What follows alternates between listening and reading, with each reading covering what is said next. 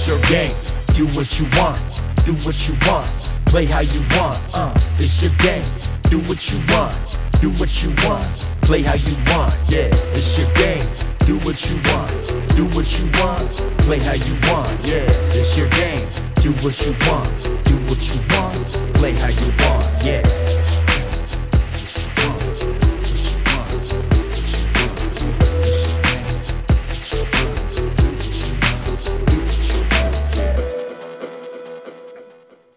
It's episode 132 of G.I. Joeberg.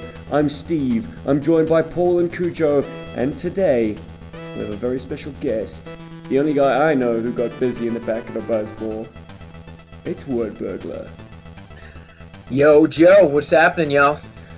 Oh man, this is awesome. I I mean, we haven't had words since that fateful uh, meeting in Chattanooga, Tennessee, and we've been dying to get you on the show. So today is the big day. I don't know if you got around to seeing it, but we have a very candid recording of you uh, in Chattanooga getting Rob up on stage and uh, rapping about, uh, in this order, it was Firewall, it was Outback, and then Scoop. Just on the spot freestyle. Uh, we, we included that in one of our um, Road to JoeCon videos. I actually subtitled your rap. Oh, yeah, dude, it, it was intense, man. It was very, very good. And as as I say, very freestyle, very off the cuff. Mad props, dude. That was awesome.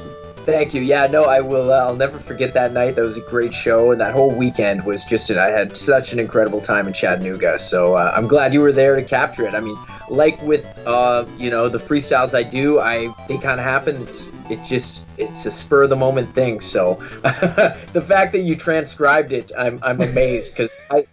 Half those things I can't remember, you know, after they happen. But I, I won't forget that firewall. That was like, whoa, that was a, that was a deep cut into some some Joe lore. Yeah, and the character uh, might have might as well have been called Left Field, but you handled it exceptionally well. Oh my word! You took the little tidbits of information that she offered and you ran with it, and uh, yeah, all our jaws were on the floor, man. Um, incidentally, Gray Child took the video, so uh, that's uh, uh, props to that guy as well. Yeah, Gray's just a phenomenal human, Yes, sir.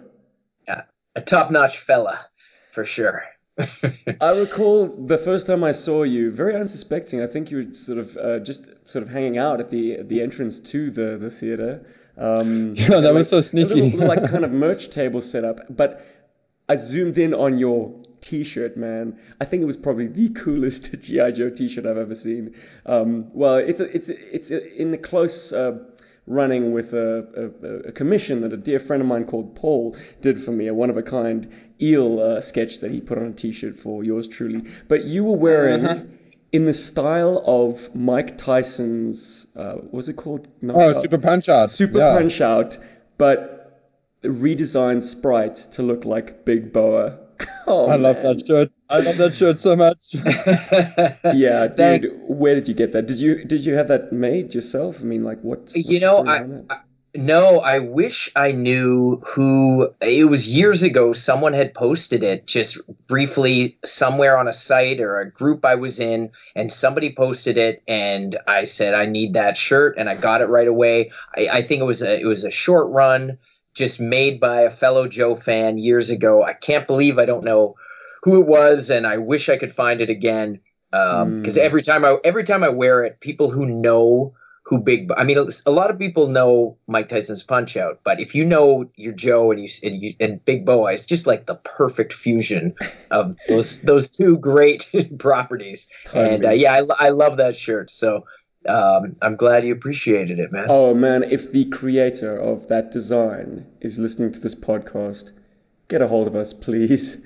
I mean, it's just it's it's brilliant. You could just print money.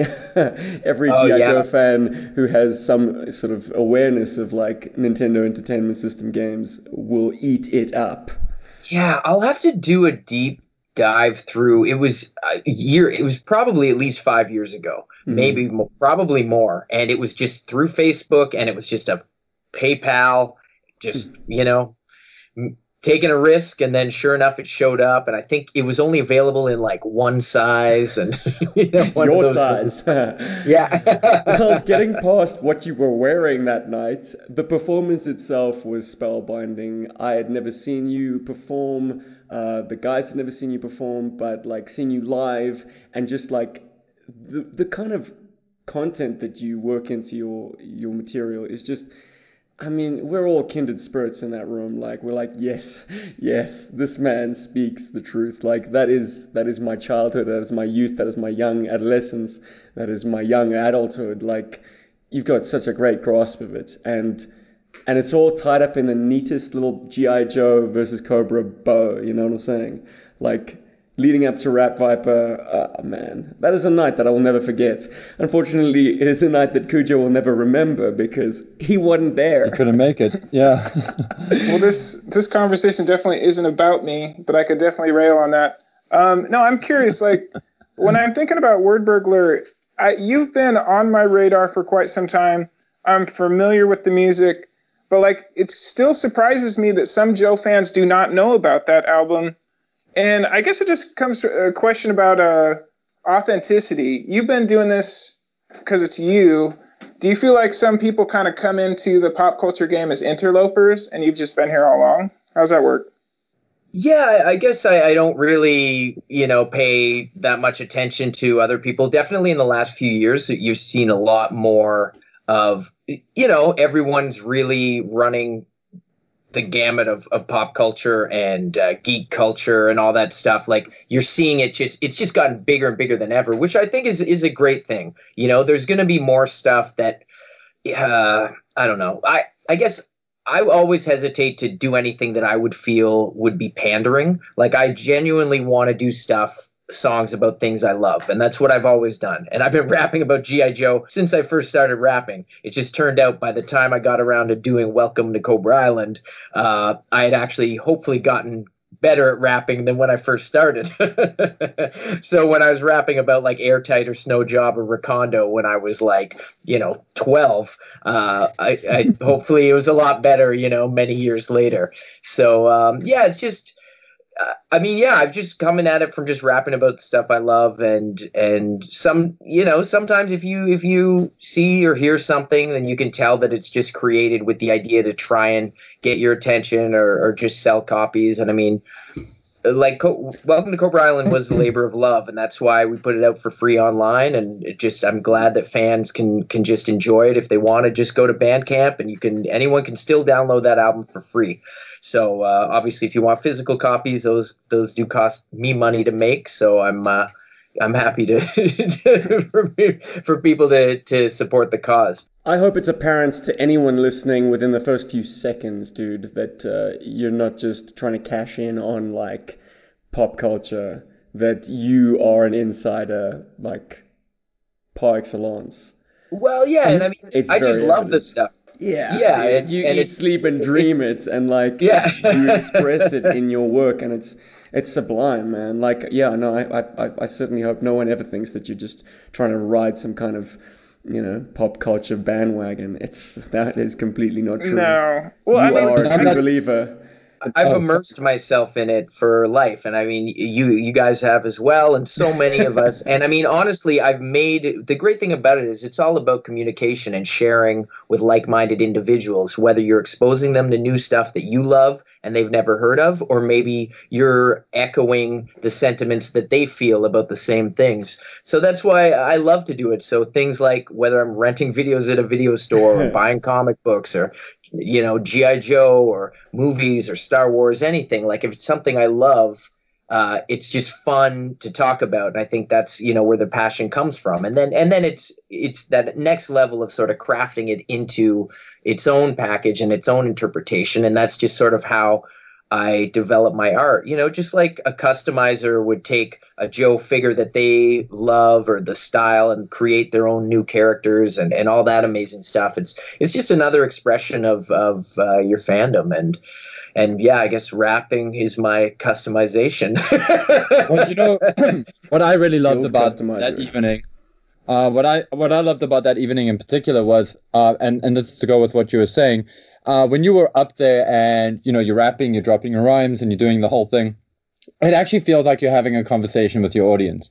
I felt like there, like, and I don't know how many other people felt this, and I'm sure many did, but I felt like you were bringing this conversation to us. It wasn't like you were rapping at us; you were rapping with us. You were you were you you were getting us together in the same place, and you were talking about all these great things that you love, and that passion that's totally felt. It's it's not like I, I never felt for like one second like oh wow this guy's just cashing in on it and he's just like rhyming Storm Shadow with like you know Norm Batto whatever the hell that is. Don't Like, quit your you know, job. Cadeau, that means uh, your gift in French. Your cadeau. You know, Ah, there we go. See, so like you know, I got cadeau is gift in French. So there. oh, I know, right? um, but that was just really cool, and I just really felt it, it kind of. I, I don't know. I mean, I don't really go to a lot of like hip hop stuff. I mean, I've seen a lot of MCs like rapping over like drum and bass when I've gone to drum and bass parties and whatever. But there was just this connection that you had made with us, and when you were introducing music and you know, as Steve mentioned earlier, we had all of these like, oh, I, I mean, you, you create these sort of these nostalgic hooks, and you talk about things like the video rental store and whatever. I mean, that was my life as a kid. I mean, every Friday I would come out of school, cross the road, go to the video rental, pick up a horror movie. They had to phone my mother to make sure that it was okay that I could take Friday No the 13th, part five home. It Yeah. was cool. As long as I didn't bring home The Fly, The Shining, or The Exorcist, I was pretty much golden. you know? So the GI Joe cartoon uh, was only available on like a paid channel in South Africa. My only access to GI Joe in animation was to repeatedly take out the rental copy of GI Joe the movie. I think I rented that thing so many times they retired it because it became sort of spotty and worn out. So yeah, man, rental patient really that's that's the, the that's the memory that I attach to uh, to uh, your track, man. Well, I'm glad. Thank you. Like I, th- I felt the bond that night for sure, and there was there was definitely a, a great synergy going on. I think between all of us. So, and I don't mean synergy from Jem and the Holograms, who was also pretty cool, I must say. But And uh, truly outrageous. oh man.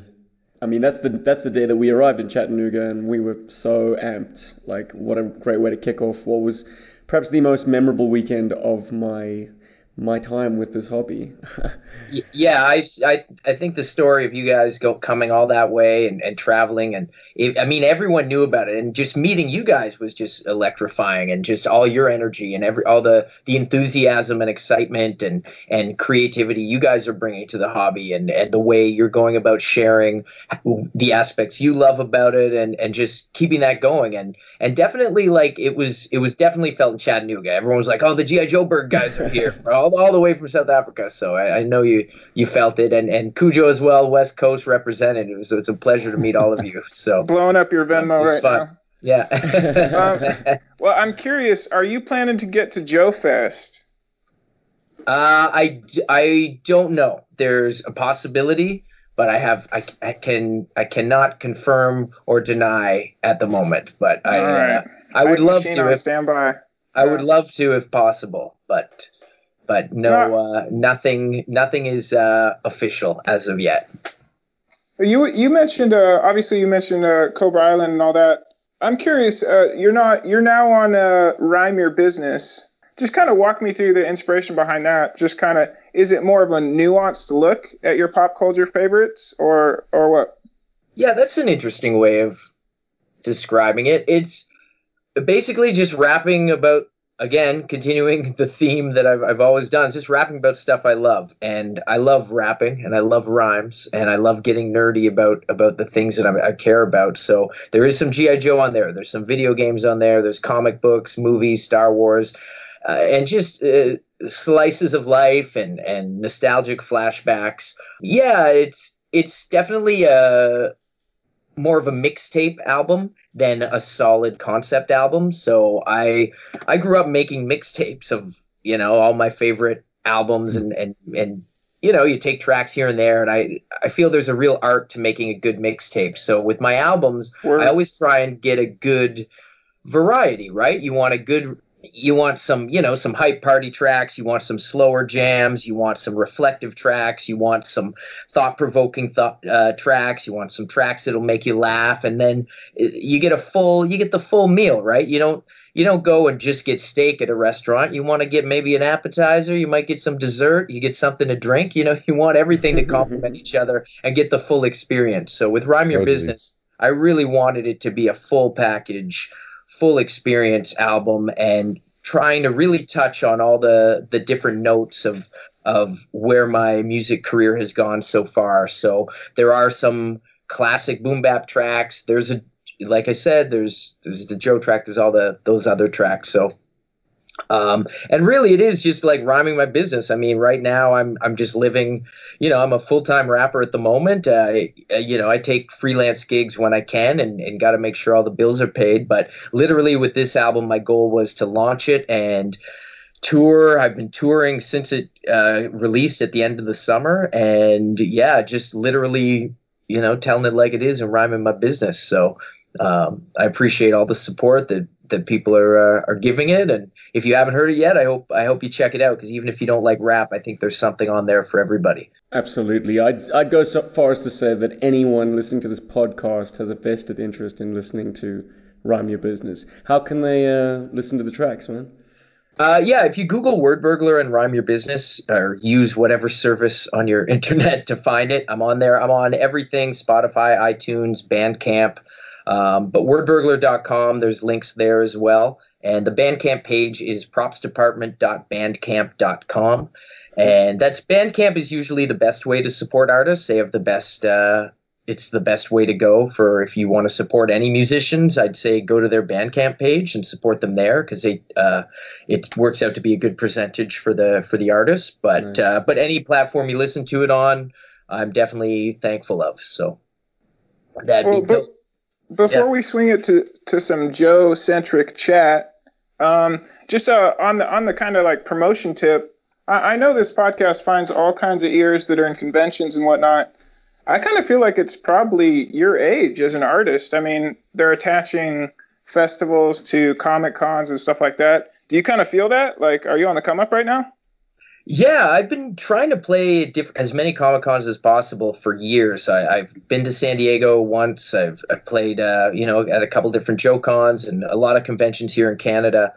So yeah, it's it definitely as the conventions are expanding, even just beyond comic books and getting more into different types of pop culture. Obviously, you see a lot of cosplayers, you see a lot of the TV actors and stuff like there. And I think the more savvy conventions are definitely realizing that hey, you know, we can do a full day of entertainment. So people here all day at the con, meeting people and shopping. You know, you can continue with the after parties on Friday and Saturday nights. So yeah, and I mean, if anyone's listening who's involved in conventions, I'm totally uh, easy to get in touch with and talk about maybe being at your con. I mean, some cons are, are apprehensive about it. I don't know why, and I guess they don't want to take on the extra thing. But uh, but then I, I find some of the other cons that, that have been doing it have have created some really successful events, and uh, it's it's just always fun. It's it's like when we did that show in Chattanooga, just being able to communicate in a room with a whole bunch of other people who you know on the same wavelength and everyone it's like a fun safe space for everyone to just enjoy their geekiness and uh, and rock out um, that's that's always great so so yeah i guess it is on the come up to give you a really long-winded answer That one. Who's that one? Pulaski. It's me.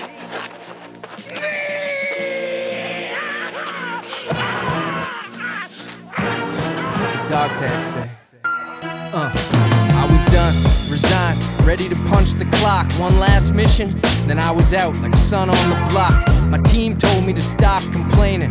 Yeah, they had better luck telling the sky to stop raining. Paid my education, blue collar scholar, stealer at the wheel of a MOBAT or model. Warsaw Pact and NATO AFVs. You always thought science fiction was make believe. I was a man lost. Disillusioned with my lot in life, hated my job. Good prospects were not in sight till I saw the light shatter a man's future. They called the device a matter transmuter. I watched it change an iron safe into tissue paper. Next thing I know, I'm getting blown into vapor. And the explosion sent me flying like a pelican. Helplessly watching as the felons turn to gelatin. The rest of Are we ready for some Joe-centric toy chat? Let's do Dun it. dun dun. You know, this is I'm this, ready. this this is my favorite little part of any uh, guest interview is getting down to the nitty gritty of how we played with our toys because that, my friend, at the end of the day, is what binds us all. And let's face it, like our endeavors in life and adulting are basically extensions of those adventures. I find at least. I mean, this podcast, the YouTube channel, everything that I've done with the toys to date is to somehow somehow make up for the lack of like actual GI Joe adventures to have anymore. You know, because you, eventually gotta gotta put the, the, the, the playthings on the shelf. And maybe you feel the same way about about rap as a creative outlet. Whereas back as a child, we had we had these worlds to explore uh, using action figures as our avatars. These I don't know these these role playing situations to enjoy and and stories to co- concoct in our heads with our friends or alone. Maybe you did it with a parents. I don't know. I don't know. Let's get to the bottom of it. Yeah, now we have to be be all creative about what we tell our significant others when we buy a few GI Joes online. Yeah, it's just Uh, to look but- at. but you have, like- I'm gonna keep it in the you like- package so that I can sell it later for you know the the kids' college fund. Yeah, right. Or something. Yeah, yeah. Like you have so many GI Joes. Where do you, why do you want more? I hate that question. You- But I need this character because this is his version 2 look when he's, you know, become a cobra again. Whatever. yeah, he's got an angry dolphin with him. I mean, come on. How can you not like an angry dolphin? It's so stupid. It's so true. And I mean, I've spent my life trying to understand both sides of it, sort of both understanding why I do need that, you know, weird fluorescent version of Deep Six when I've got the original Deep Six. You know, why do we need the multiple versions? What well, what is it about the plastic? is a, is a is a major point in favor Absolutely. of version 2, but well, there you go. There's your argument for Deep Six. what is your ultimate action figure for both GI Joe and Cobra? Like Ugh, who's your go-to? Oh, has it shifted over the years? it's so maybe hard. Maybe that's an interesting way of asking it. What was your go-to as a as a youngin, and what would you say is your most cherished action figure today? It's so hard. I mean, I think I really did love playing with the original Zartan a lot as a kid oh, because Yes, please. I would take You're him one to of the the lucky few. Yeah, well, having him in, in like, and you'd put him in a snowbank because we had a lot of snow in Canada growing up, and he would change color in, in the snow, which was a cool thing because they advertised that Zartan, of course, changed color in the sunlight. But if you put him in a snowbank, he'd also turn color, which was pretty cool. So it was it was sort of the secret that we kind of discovered as kids. And I always loved Zartan. I thought he was a really engaging character in the cartoon, like and uh, in the comic books, I I, I loved his story arc and, and what Larry did with him in the Marvel comics and tying him in with with Snake Eyes and Storm Shadow and Cobra Command. and Everyone, I always I always thought that was a brilliant way of handling a character that could have otherwise been absolutely ludicrous. And uh, and Zartan to me is always sort of that.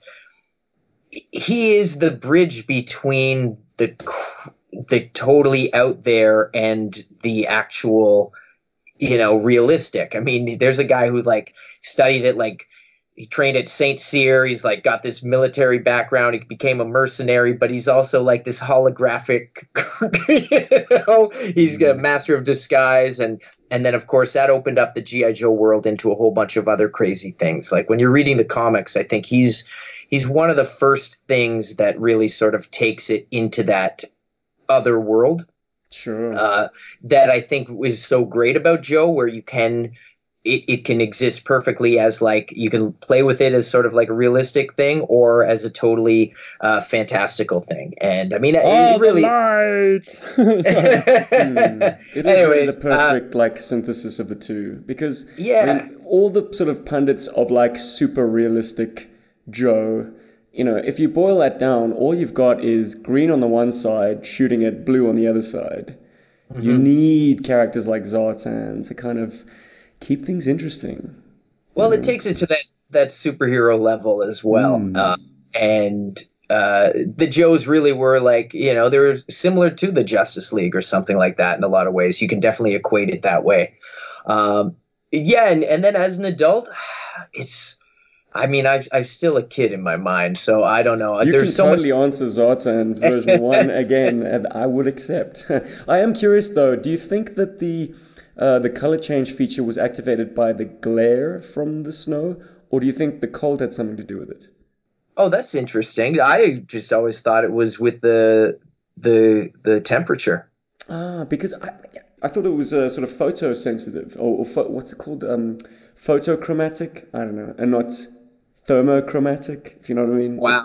Uh, yeah, I've Whoa. never done the scientific research on why Zartan turned color. I don't know the exact reason, but I know if you put him in a snowbank, he would turn like that bluish green. Blue. Cool. Yeah. Well, it's just because he was getting cold, man. You know, hypothermia was setting in. He was turning blue. I mean, he is in a, like a midriff after all. But yeah, I don't know. I uh, there's a lot of figures. I, I like obviously like version version two Snake Eyes. I still love so much, and uh, Flint and Recondo will always hold a special place in my heart because my mom gave him to me one year for Christmas, and she said that she picked him out because she liked his mustache. so I've always uh, she was even to this day she'll be like, "Oh, you still got Recondo?" I'm like, "Of course I still have Recondo. He's awesome." I'll back you up with two important uh, references. Number one, previous uh, guest Paul Pamphilone, aka Plastic Battles, loves Recondo because why? Because when you have a sculpted, rooted hat as opposed to a sort of removable one, it gets the proportions of the hat better. So Recondo had the perfect sort of slouch hat because it wasn't oversized to fit over, like you know, the rather rather big vintage GI Joe head sculpt. Um, so that's one cool reason to, to back Recondo. Another cool reason, Action Figure Therapy, the now defunct Action Figure Therapy, used Recondo as their jungle trooper. I don't know if you've ever watched Action Figure Therapy Oh shit! I love that show. but it is side-splittingly funny because they took the moustache cue and just ran with it that he is the biggest womanizer this particular uh, special forces team has ever had in their in their ranks. Well, it worked on my mom. Funny. oh my god! I don't know if you want to put that on the air. All right. Not everybody can pull off a handlebar. True, true. Nah. true. Well, I'm I'm rocking That's a my mo at the selling, moment, so, so- I'm, I'm I'm I'm observing my Movember. Um, He was also really cool in the comic books and the cartoon. Like whenever he'd make, he he didn't appear that often, but when when he appeared, it was like, okay, I respect this guy. You know, yeah. He can wrestle a rhino. Sure, taking out Russian snipers and just saying cool lines on the cartoon. I mean, he had a handful of them, but they were always uh, whoever that voice artist was. He gave a fantastic delivery. Yeah. Let's talk vehicles. Well, uh, my favorite vehicle is still the Tomahawk. Bug. Oh, okay. nice, nice. Uh, I have a song. I put out a an album in 2006 called Burglaritis, and there's a song on there called Cream of Wheat. And the song is just a very chill song, but I just sort of had this line in it that I say, uh, "The best GI Joe vehicle, the Tomahawk." And at the time, it was like sort of like just off the cuff, like I'm just sort of saying these sort of matter of fact statements, and it's this people have told me it's like a weird reference to GI Joe, just that sort of comes out of the blue. But it, I think it's it's part of that song because the song is sort of about growing up and thinking about the things I loved, and I just threw that line in there because it was important to me, and I know that if anyone didn't know anything about GI Joe, they probably wouldn't even know what I'm talking about. But to this day, and I just had a show last night, and I did that song uh, to close off the set and I say the best GI Joe vehicle is the Tomahawk, and people shout that line out at me more often than you would think, and you know whether or not they believe the Tomahawk's the best vehicle or not, it's it's great to see. Uh, to see people react to a line like that, and um, I always thought I actually never owned the Tomahawk as a kid, and I always wanted- I. Mm. yeah, I always wanted it. So then when I was in high school, I uh, I picked up a really beat up version, and then I've since acquired like three more that are just you know two old ones that are in great shape, and one uh, when they reissued it a couple years Eagle back. Oh, the the Eagle Hawk, yeah, yeah. Yeah, so I yeah I love that vehicle, and I just think it was a cool design, and you can fit a lot of figures in there and go on missions, and And Uh, such an indispensable function as a toy. Like both teams needed that, and they only got the first one in '86, and then Cobra never got one really. oh yeah, I wish they'd do that Cobra Copter from the comics. That would be Totally. awesome. It was Yeah, always a bit of a stretch of the imagination when you had like tons of guys riding the skids of dragonflies, or like having to use two or three dragonflies to just get a sort of smallish infantry team deployed. Yeah, no, the Tomahawk was badly needed by the outset. yeah, Mm. absolutely. Now, in terms of other vehicles where you could put a lot of guys in, the the uh, the hovercraft. So I did have the hovercraft, and uh, I think I may have told this story before on Flag Points, which was a great show podcast. Shout out Dave Gildersleeve for Flag Points crew. But when I was a kid, I uh, I split my head open somersaulting at a department store, Eaton's, which was actually a great place to get GI Joes when you're a kid. If, if my mom brought me to Eaton's and she was like buying like a new, you know, shirt or something, she'd always say, "Okay, well, I'll try on some clothes, and then you know, if you're good, I'll buy you GI Joe at the end." So I was like, "Sweet!" And she always got me a great. So Eaton's was a great a great place if you were a Joe fan as a kid. But one time I was somersaulting around just waiting for her, and I I somersaulted on the floor and mm. I cracked my head on the corner of a glass display case Oh, because I was clearly a wild kid, and I split my head open. and- Somersaulting in the middle of a store. Yeah. My God, man. yeah, I know. I don't know what was was too much sugar or something. Um, and yeah, so I split my head, and like blood was like dripping down my head. I had to get. They took me to the hospital. I got a whole bunch of stitches in my head, and I remember lying uh, down in the hospital getting the stitches, and my mom was next to me and she's trying to like you know put my mind at ease. And she says okay you know don't worry you know you're gonna get all stitched up you're gonna be fine and then i'll get you any toy you want. And, and i said really? Well i want the gi joe hovercraft.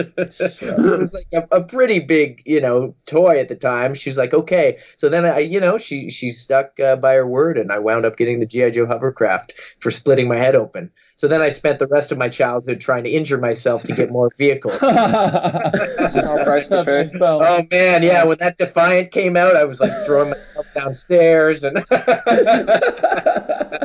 like, honey, where you going with that red tape? I'm gonna jump off the roof. No, you're not. Yes, I am. but yeah, the hovercraft, the whale is is an amazing vehicle too. Agreed. So I'm still doing that. Yeah. Uh, You and I see eye to eye on uh, two of your picks. I mean, I'm also very, very much a Zartan fan. I suppose he's probably my favorite Cobra figure, and the Tomahawk is most definitely my favorite GI Joe vehicle. I mean, the day I got my first Tomahawk, I think I, I think I wept. I cried tears of joy pulling that thing out of styrofoam, out of the packing peanuts. Ah. Because it was a myth. I mean, it didn't really uh, get here, to be honest. So, I mean, I whenever I encountered it in the comic books or the, the cartoons that I'd watched, I thought that it was just as fictional as the Cobra helicopter. So when I discovered the internet and discovered it was a real thing, whew, I was over the moon. Couldn't get my credit card ready soon enough. Isn't that amazing? Yeah. Yeah. Yeah, man. Well, I, I, I, the South African members of this podcast can always tell a, a rather skewed story of like how we discovered GI Joe. I mean, just the other day I was looking at the comic book collection that I that I had as a child, like just the, the sort of the, the few scruffy issues that I had. These little snapshots of what the actual tale of GI Joe was. I think one of the very first comics I ever got was an issue number fifteen. So I was like, whoa, this says G.I. Joe on the cover, but it's these three guys, one who's recognizably Snake Eyes, but not a version that I'm aware of because I'd only ever seen version three. And then there's this Eskimo dude and a dude in a lab coat. Like, what is this? This isn't G.I. Joe. Where the Ninja Force? That's incredible that that was your introduction. Like I remember you were telling me because it, it, it didn't come on the racks till later. Um, It's And not on the regular either. We would sort of pick it up at like a corner cafe, just in the kind of Yeah. newsstand. In and amongst newspapers, you'd have a, a, a copy of Avengers West Coast from 1989, and then a copy of GI Joe, Excalibur. or Tales Um, of GI yeah. Joe, the sort of the, the, the Right. second printing Yep. of Yeah. the sort of classic run. That big robot.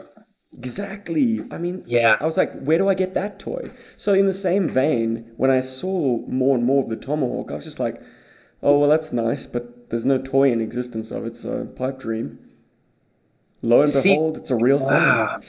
Yeah, as amazing as it was to grow up and being able to find GI Joes, like whether you were your friends had them or whether you were at the store, it, it's also inc- your mother into getting yeah. them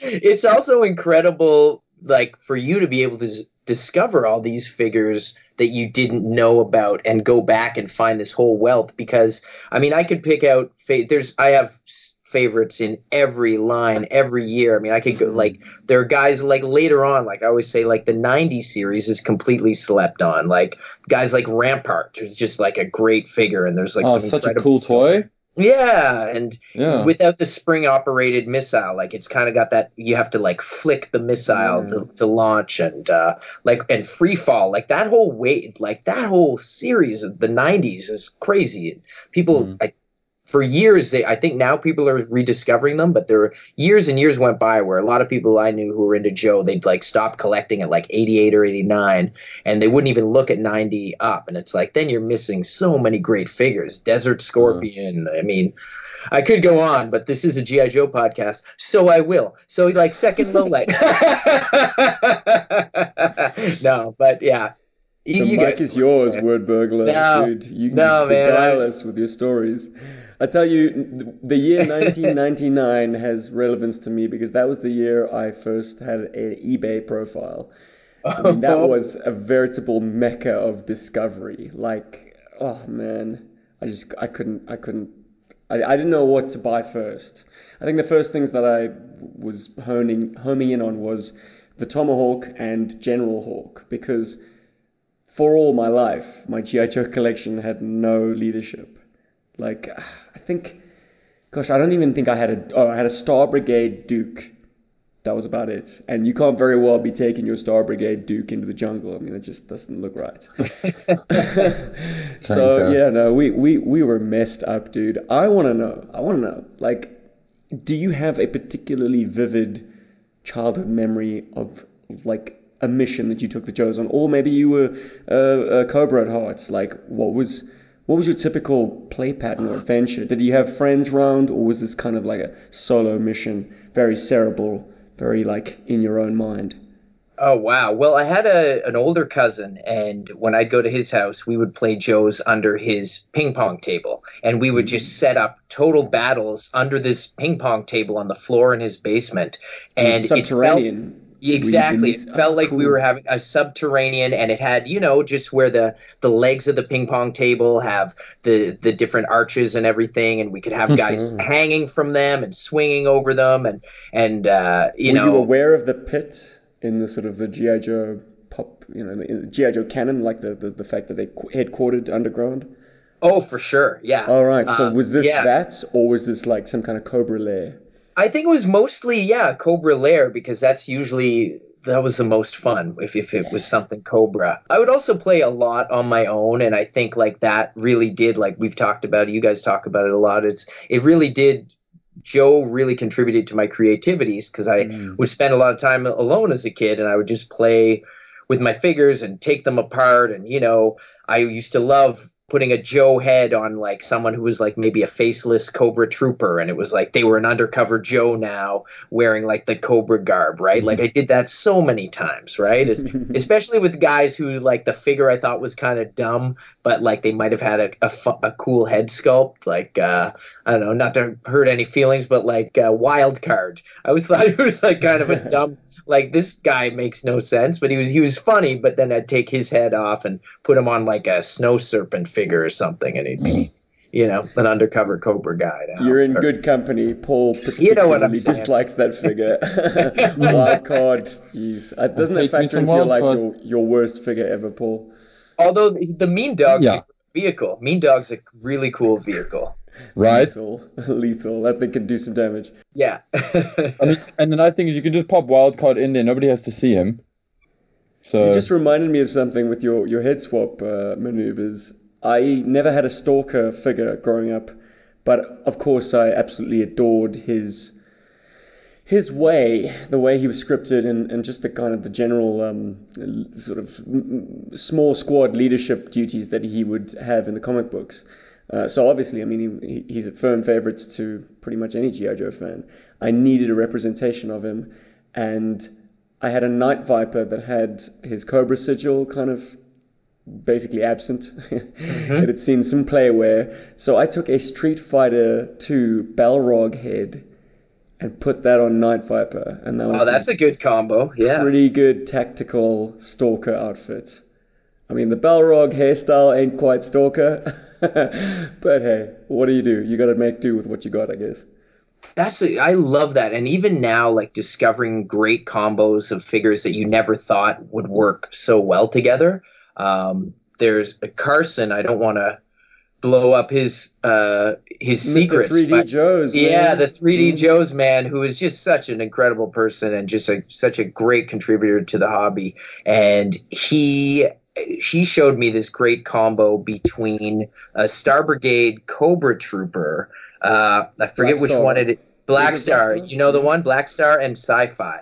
And if you, there's a certain way of combining those two figures, uh, where I think you take like half the legs of one and the other, and like the neon green plays off the yellow. Um, Carson may have shared it online, but he showed it to me at, at JoeCon, and he was buying up all these Black Stars and Sci-Fis. Army building them, isn't he? Yeah, and it's like such an incredible combo. So I'm not sure who first came up with that idea, but there's stuff like that, right? Or mixing up like a Toxo Viper and an Incinerator, and like I don't know, coming up with different new troops that way. So there's still people are still unlocking new ways to enjoy the old figures, which I just can't. I, I'll never get enough of that stuff, right? Neither will we.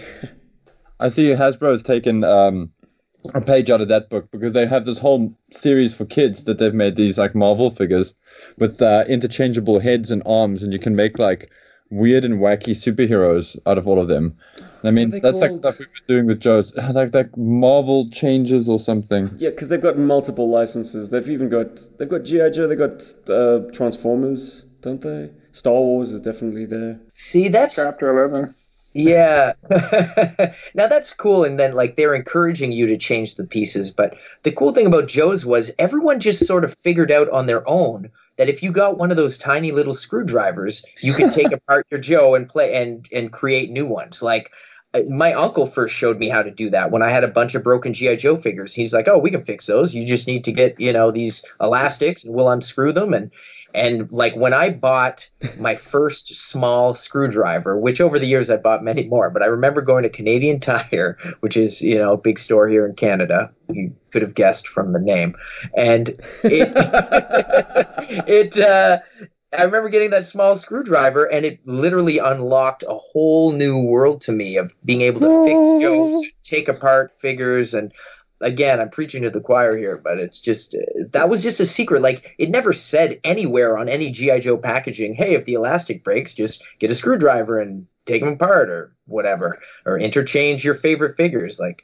kids just figured it out, and that Did you uh, know, initially it was cool. use regular rubber bands?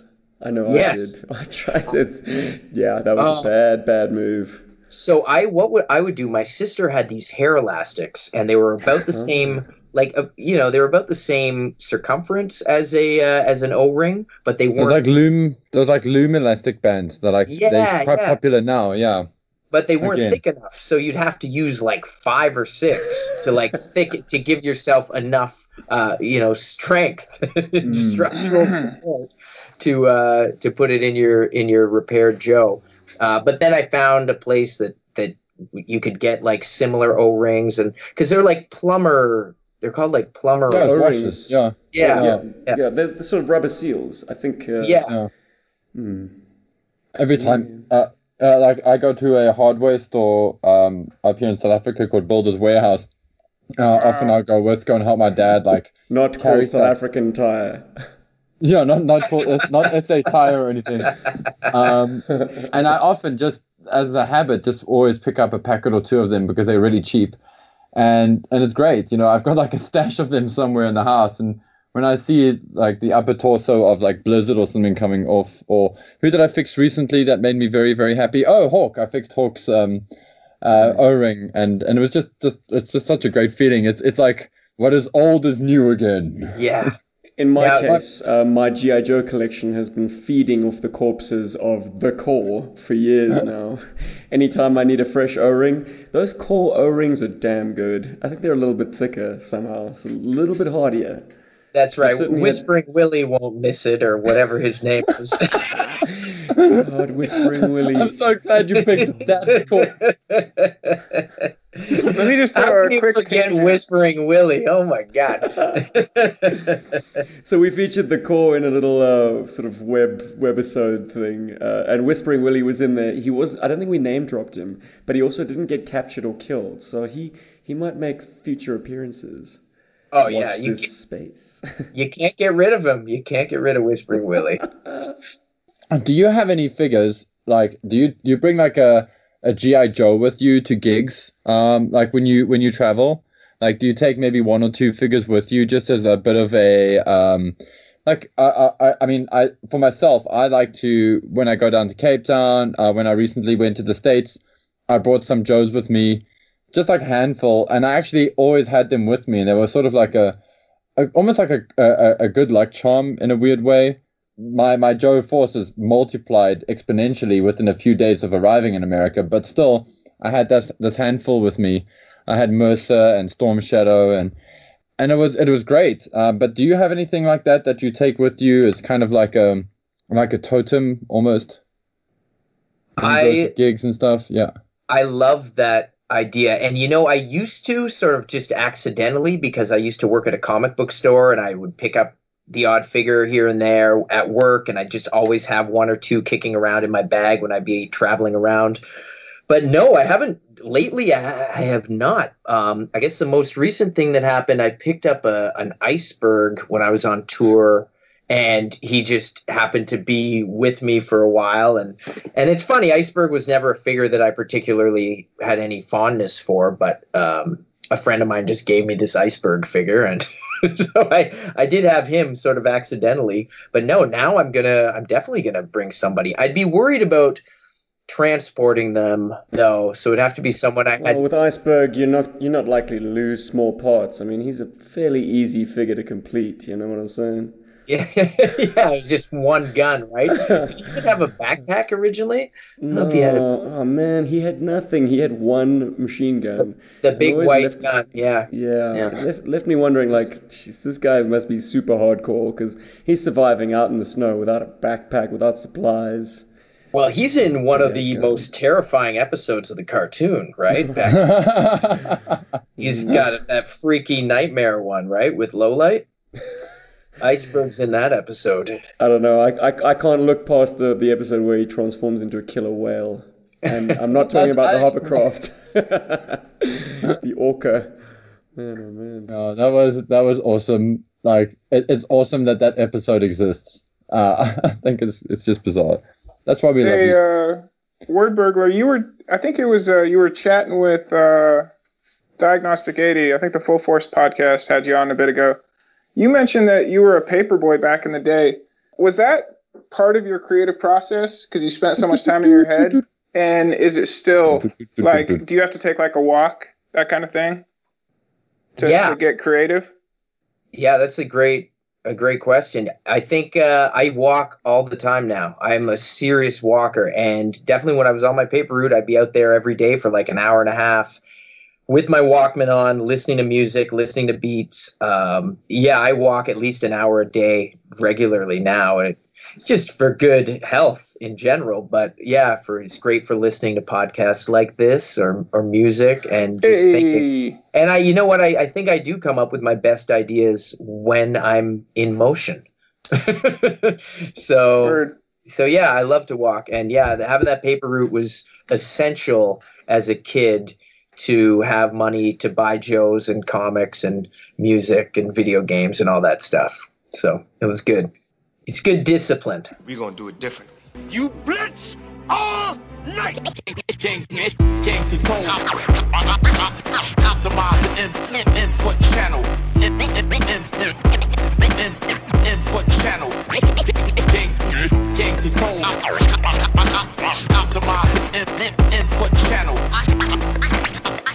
my input input channel. Use a shoe for a hammer and a dime as a screwdriver to compose what you see, like a viewfinder. The new MacGyver's cross a bridge when we get there, and if not, make our own like the bridge land. It's Werberg, yeah, my name's a bomb, and if I can't find the cartridge, I play the ROM. Space Knight, dire racing, dire straits since they lie in wait. Every time I try to race. Since we got G.I. Joe legends with us, or a legend in the game, I guess pass around the horn. Uh, they used to have the fridge. He was a celebrity figure back in back in the day. Obviously, got Sarge still representing. Is there somebody in our society or any society uh, around our world that kind of sticks out as an extreme personality? Anybody that you would uh, turn into a celebrity figure from 2018? Steven, what do you got? You, you had to go with me first, then I'm going to break some new ice. Um, it was actually HCC788 who uh, alerted me to the fact that as of today, the recording of this podcast, the 12th of November 2018, we've lost a giant, a fella by the name Stan Lieber, aka Stan Lee, the uh, the most instrumental uh, creative force behind the modern comic book medium. Uh, would I be fair in saying that? Yeah, probably. Yeah, definitely. Um, I would move for immortalizing him as an action figure. We've seen him being immortalized in dozens of comic book movies over the years, and I think I think I'd like to call him Agent Excelsior. and it would be his uh, primary military specialty to uh, make cameos. just appear, just appear out of nowhere and spout wisdom. I mean, I was watching Mallrats of all films the other day, and just hearing him talking about, you know, how his comic book characters was, were were flawed, but ultimately do get the girl. Like just trying to assuage uh, Jason Lee's character. I mean, that that was a a cool cameo in an otherwise like very forgettable movie. yeah, man, Stan Lee. I mean, what what else does anyone have to say? Uh, it's just it's a huge loss, and and I'm I'm curious to know if he had a cameo in the can for uh, Captain Marvel, and in which case that quite possibly could be his final appearance, forthcoming. Stan Lee definitely to me like you guys have all heard me say enough said and uh, what, what's he's got so many catchphrases. I know him from the page. he's kind of one of those things where they pull back the curtain through life and then you you see him as the celebrity and then of course there's that weird chapter at the end but he definitely uh he's definitely been as big a figure I guess as a creative force as anybody. What say you, Paul?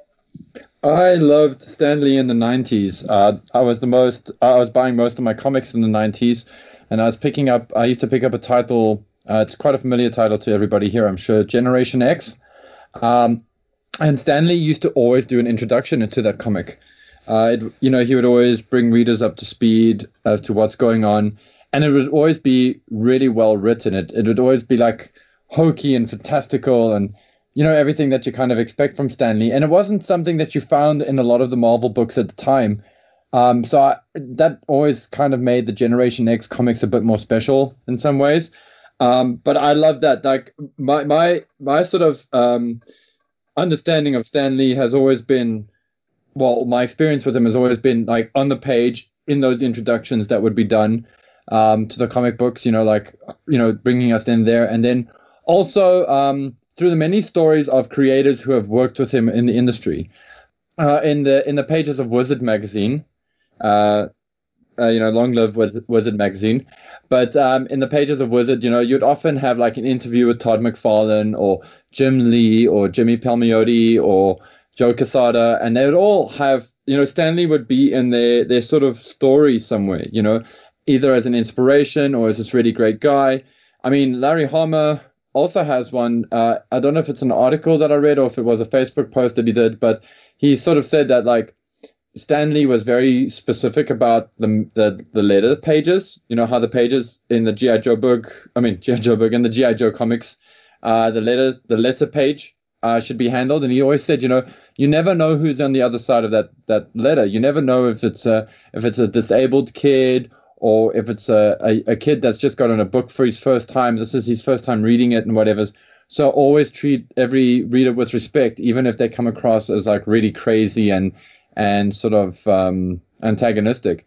And that was really cool. You know, and, and Larry Hama said, you know, he's always taken that to heart, and you know that that t- says a lot about the guy. You know, it says that he really cared about people. And you know, I, I also heard uh, like there's a legend about him uh, that said that one of the reasons he always used to use really big and strange words in his comic books, at least in the early like 70s and 80s uh, Marvel run, was because he wanted kids to to not he wanted kids to read the the comic book and to get stuck on those words and then go and pull out a dictionary because he, he always thought that that was how he was going to help improve their vocabularies because he didn't like the fact that comic books were being referred to as like sort of trashy and, and whatever. Funny, So- I credit Larry Hama with expanding my vocabulary to the point where it is now. I mean, I, I, I, it kind of made me a bit of a weirdo kid in school that I sort of spoke as high concept as as my brain would allow. But I Still have weird, the brother. writing of, of Hama to thank for that. Like, you know, if Yeah. there was something that he, he he implemented in a GI Joe comic that I didn't understand, I would do my best to do the research and try and get a handle on what he was trying to say. oh, dude, the, totally. The phrase, the phrase from that same issue that I that I mentioned just now, uh, issue number fifteen. Doctor Venom says to Quinn, "I'm not casting aspersions on Snake Eyes' marksmanship." and it's like, what? This kind of language to be throwing around in a kid's book? What? Casting aspersions? I, I, I didn't know. I didn't have any in for that that term. Thank Absolutely. you, Mr. These- Hama. So, if Yeah. he was a, scribe of Stan Lee's, then Stan the man, we have you to thank, buddy.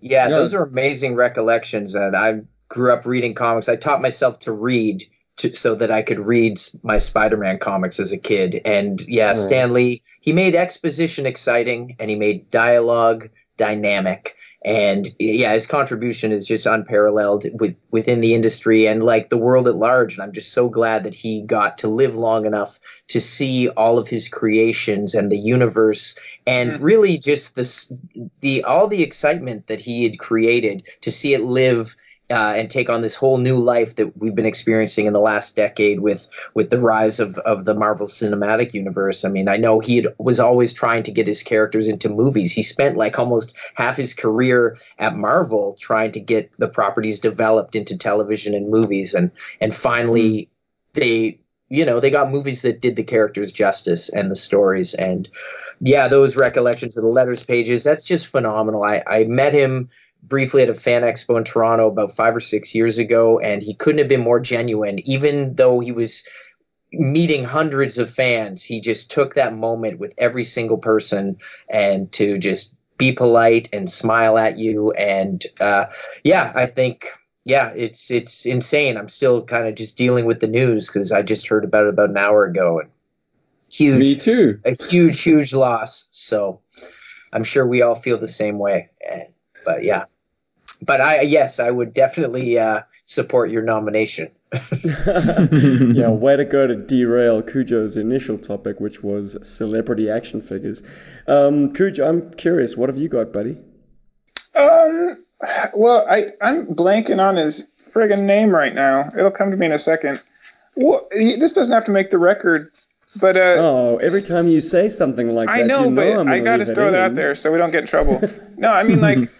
I'm I'm curious. Is Stan Lee kind of like the Edison to Tesla? Did did he take Kirby's ideas and kind of market them? I, I'm not saying there's a dark side there. I'm not saying there's dark side. Well, the early controversy. I mean, uh, this is something that that I was going to bring up uh, when when Paul was like talking about latter creators who speak glowingly of Stan Lee. I was like, well, as long as you don't speak to Steve Ditko or Jack Kirby, I mean, there were some rather famous fallings outs in those uh, early Marvel years. I think in it, in any creative ende- endeavor, there's going to be stuff like that, and you can't deny how incredible Ditko and Kirby are and were, and obviously same for Stan Lee. And uh, you know, you, there's two sides to every story, so who knows? Um, When these titanic Yeah. forces butt heads, like, yeah, there's going to be Yeah. bullshit. I Someone's mean, I don't going think to Stan Lee leave. has.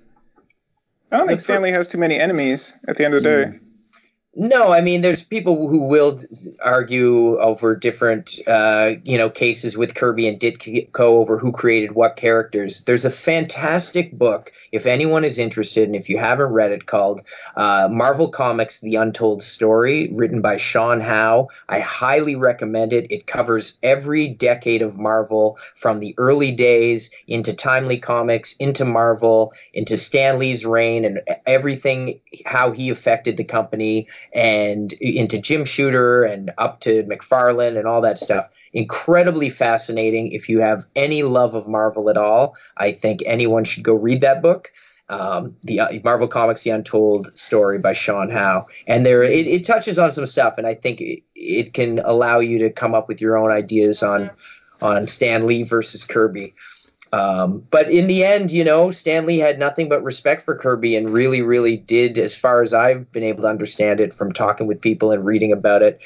And I think he really did want the best for for Jack, and uh, you know, they just saw things differently sometimes. So um, Well, again, think- I'm not close to either of their families, Sure. so I'm sure there's an entirely, you know, there's a lot more to that story. But anytime you have a creative mind and pair it up with an ambitious mind, usually it usually works, but it's not always like the smoothest. Um, no, I was going to go with Elon Musk just because the he's such a visible character in SpaceX and all that ridiculousness. He'd be a good South Cobra African. space dude. Thanks. Oh yeah, well, yeah. I, yeah, I guess You're guys didn't want to give him money, so he came to the states apparently. But Oh no, we would have given him money. It's our government. Hmm. fair enough. No, no. So that's really a joint effort right there. We both ushered in Elon Musk to the to the Cobra Space Force. Touche. I I have heard people um, compare Stan Lee to Steve Jobs, um, and I kind of think that that's wrong. Uh, and don't misunderstand me. This is no insult to Steve Jobs. Steve Jobs um, was a very powerful force, and he inspired a lot of uh, fantastic design and movement, and sort of changed the industry in his own right. And uh, but Stan Lee was not so much just an innovator, and um, he wasn't so much, should I say, just uh, enthusiastic about stuff. He was also creative. Sure, sure. He was also a writer. Yeah. and also an artist, and you know he. So I think I, I think that comparison, uh, if anybody's making that comparison right now, I think that's kind of wrong because yes, uh, Steve Jobs was creative, but you know Steve Wozniak is the guy who made the Mac. Steve Jobs just put the Mac in our hands, you know, and and then demanded more from from what it should be, and and rightfully so. And and Stan Lee sort of became that guy. You know, he he stopped doing the heavy lifting and then started becoming the you know creating the philosophy of of Marvel. And uh, that trickled down, you know. Uh, Wordburglar mentioned Jim Shooter. You know, Jim Shooter was a hell of a force in Marvel as well, and very fondly spoken about. But there you go. Anyway, uh, the point I was Sure. trying to make is, is that I wouldn't compare him to Steve Jobs. Not because Steve Jobs is bad, just because they're different. Same, same, but different. Fair enough. Fair enough. same, same, think different, if you will. Ha-ha. Oh. That's why he's a word burglar. He just steals them words and stuff. Anyway. Should we do a? Should we walk away from all this madness? Well, I have I have a 2018 nomination, Oh, if you oh, don't mind. Have it. Yes, Please. Well, I'm always one for bolstering the ranks of Joe with more international team members. And being Canadian, you know, there, you know, there's not really. Backstop. You got backstop, you know, and Uh, what is your your feel feeling on that? Do you think that was a bit of a, a slap in the face, really? Well, I will say, for a guy named Backstop, he has nothing to do with hockey. Um, but wearing I, some kind of protective gear. Yeah. Doesn't look anything you like a hockey uniform. But Look, we I'm I'm a big fan of the sports themed Joes. You got Hardball, Captain Gridiron, The Fridge, Big Lob. So you got basketball, football, and baseball covered.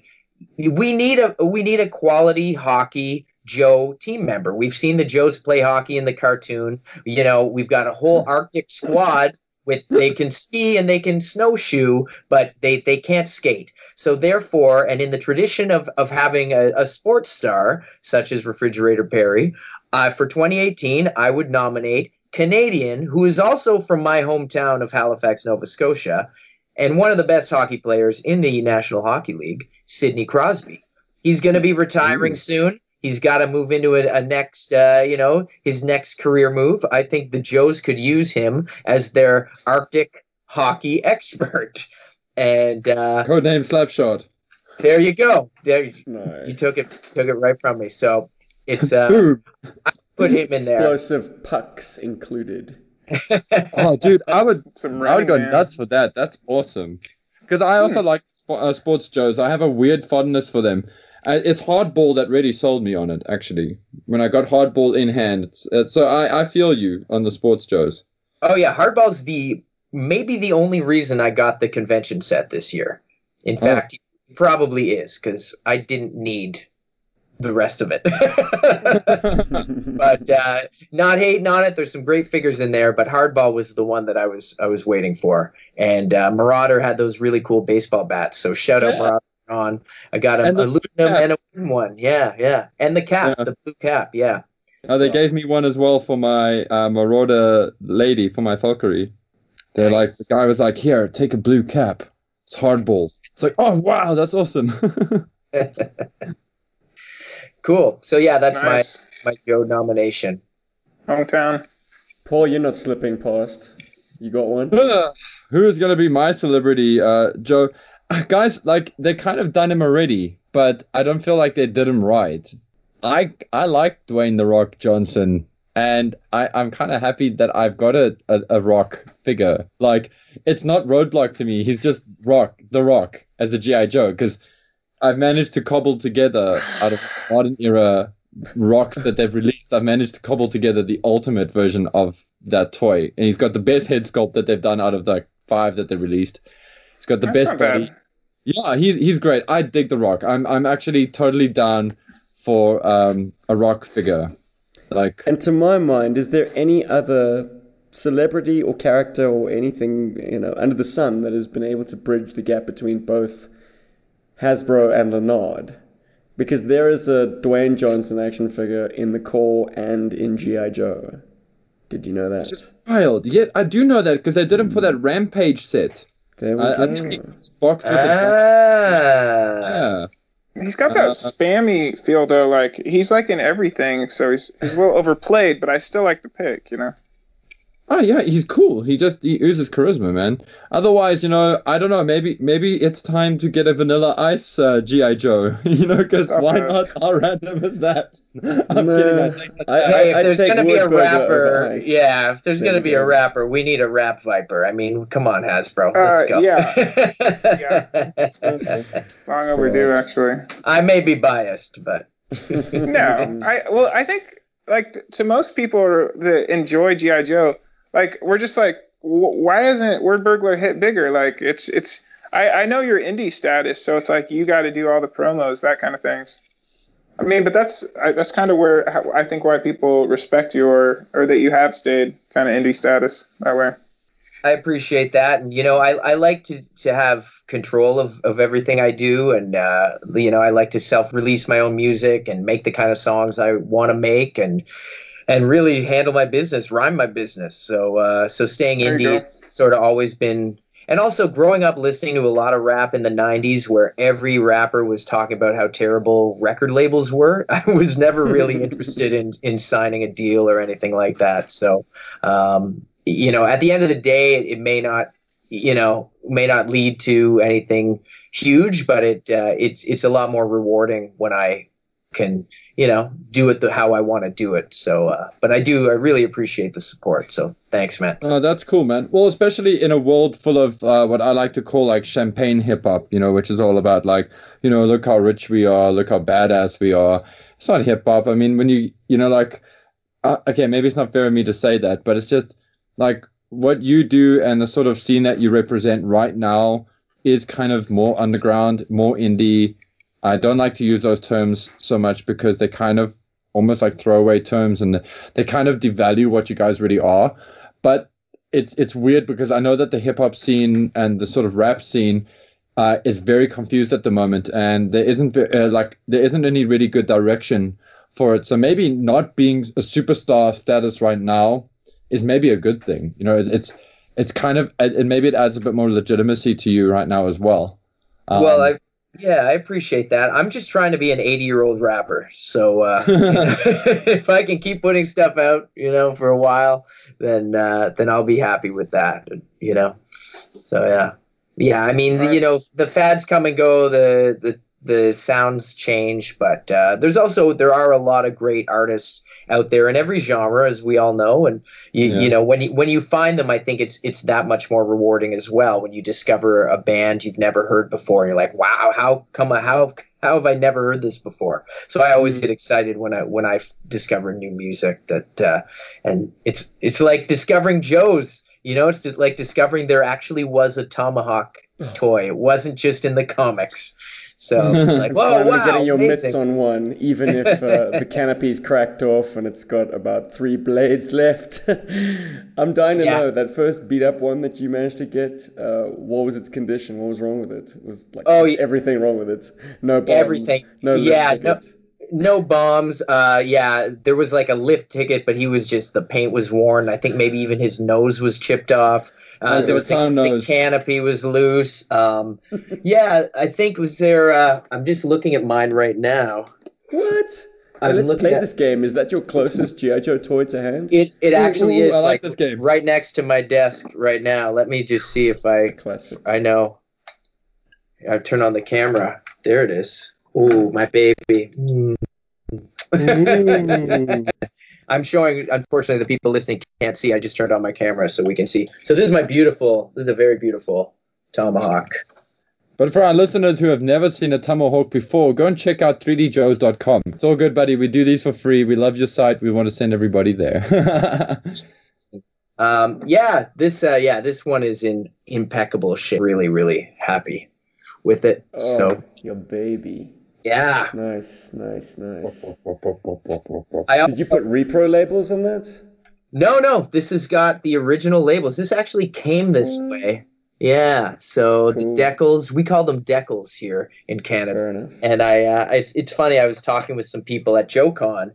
I think even at that show, I rapped about decals, and no one knew what I was talking about. I meant I this- got you because of model Yeah. ship building. Yeah. That's right. Don't Yeah, they yeah. pronounce it decals in the Yeah. States? Some people say Yeah. decals, but I, I guess I, where I'm from, we said decals. I also, Yeah. hilariously enough, have my backstop figure. that being the modern era backstop, it's a damn good figure. The build on that looks amazing. Yeah, it's a pretty great figure. So hilariously, I do have the one Canadian next. Is he wielding knives? He's got a, uh, a the the club version came with a, uh, a spike knuckle trench knife without the where without the spikes on it, and he's got Oh yeah, like a, uh, a pistol. revolver. Yeah, yeah. a strange Sweet. revolver looking thing. That's a good looking figure, man. I mean, the, the, the, the vintage doesn't really draw me in, but uh, the club definitely did a good job with the, the modern era interpretation. Nice. Yeah, I noticed those resolute Duke legs. Very cool. yeah. I also have my Rampart next to me. The modern, mo- Sweet. Ah, very cool. yeah, he's pretty Good looking sweet. weapon. Does it? It doesn't spring fire. I mean, that weapon is a, a molded piece, right? Uh, yes, it is molded, and I'm going to show you uh, something that I'm very excited about. Un- unfortunately, I'll have to describe it for our listeners at home. Uh, this is I picked up the head to this figure at JoeCon, and I've used a body. It's Oh. you see that? Mm. Uh, I don't know how clear that is, but it's a, a Globulus, unused head that uh, I believe was sculpted by some people we may know, and I've put it on the on the snake body from Boss Fight, and it needs to be painted now. But uh, I'm, I'm Are you a dab hand with an airbrush? I am a terrible at painting, so I'm trying to find someone who can who can paint my Globulus head. It's a damn fine sculpt, man. Who Damn, wants that- to that paint cool. the head of my snake man?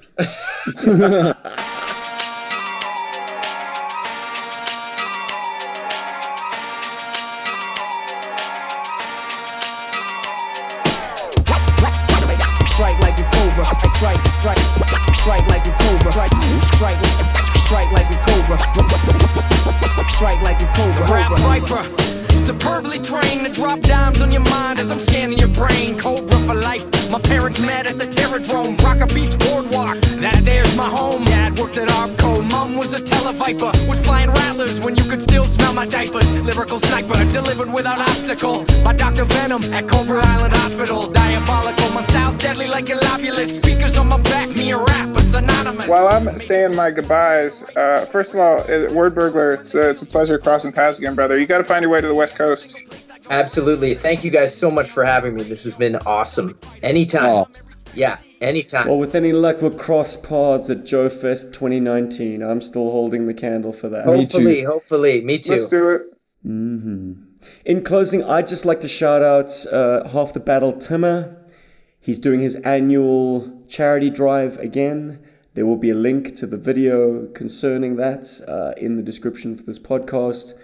If you do feel like supporting a good cause and a very Joe centric cause, take a look at what he has to say.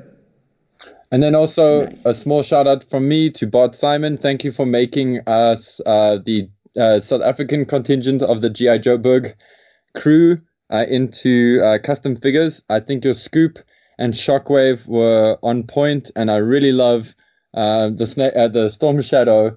And uh, I dig that I've been doing some lifts. So go you. Thanks, Bart. Um, and we'll chat soon. You know about what. Cool, man. All right. Uh, this one's for the true believers. Episode 133. We've been talking it for some time, Cobra-La. A couple do's and don'ts.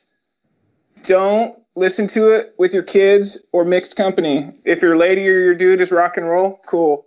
Um, a couple do's.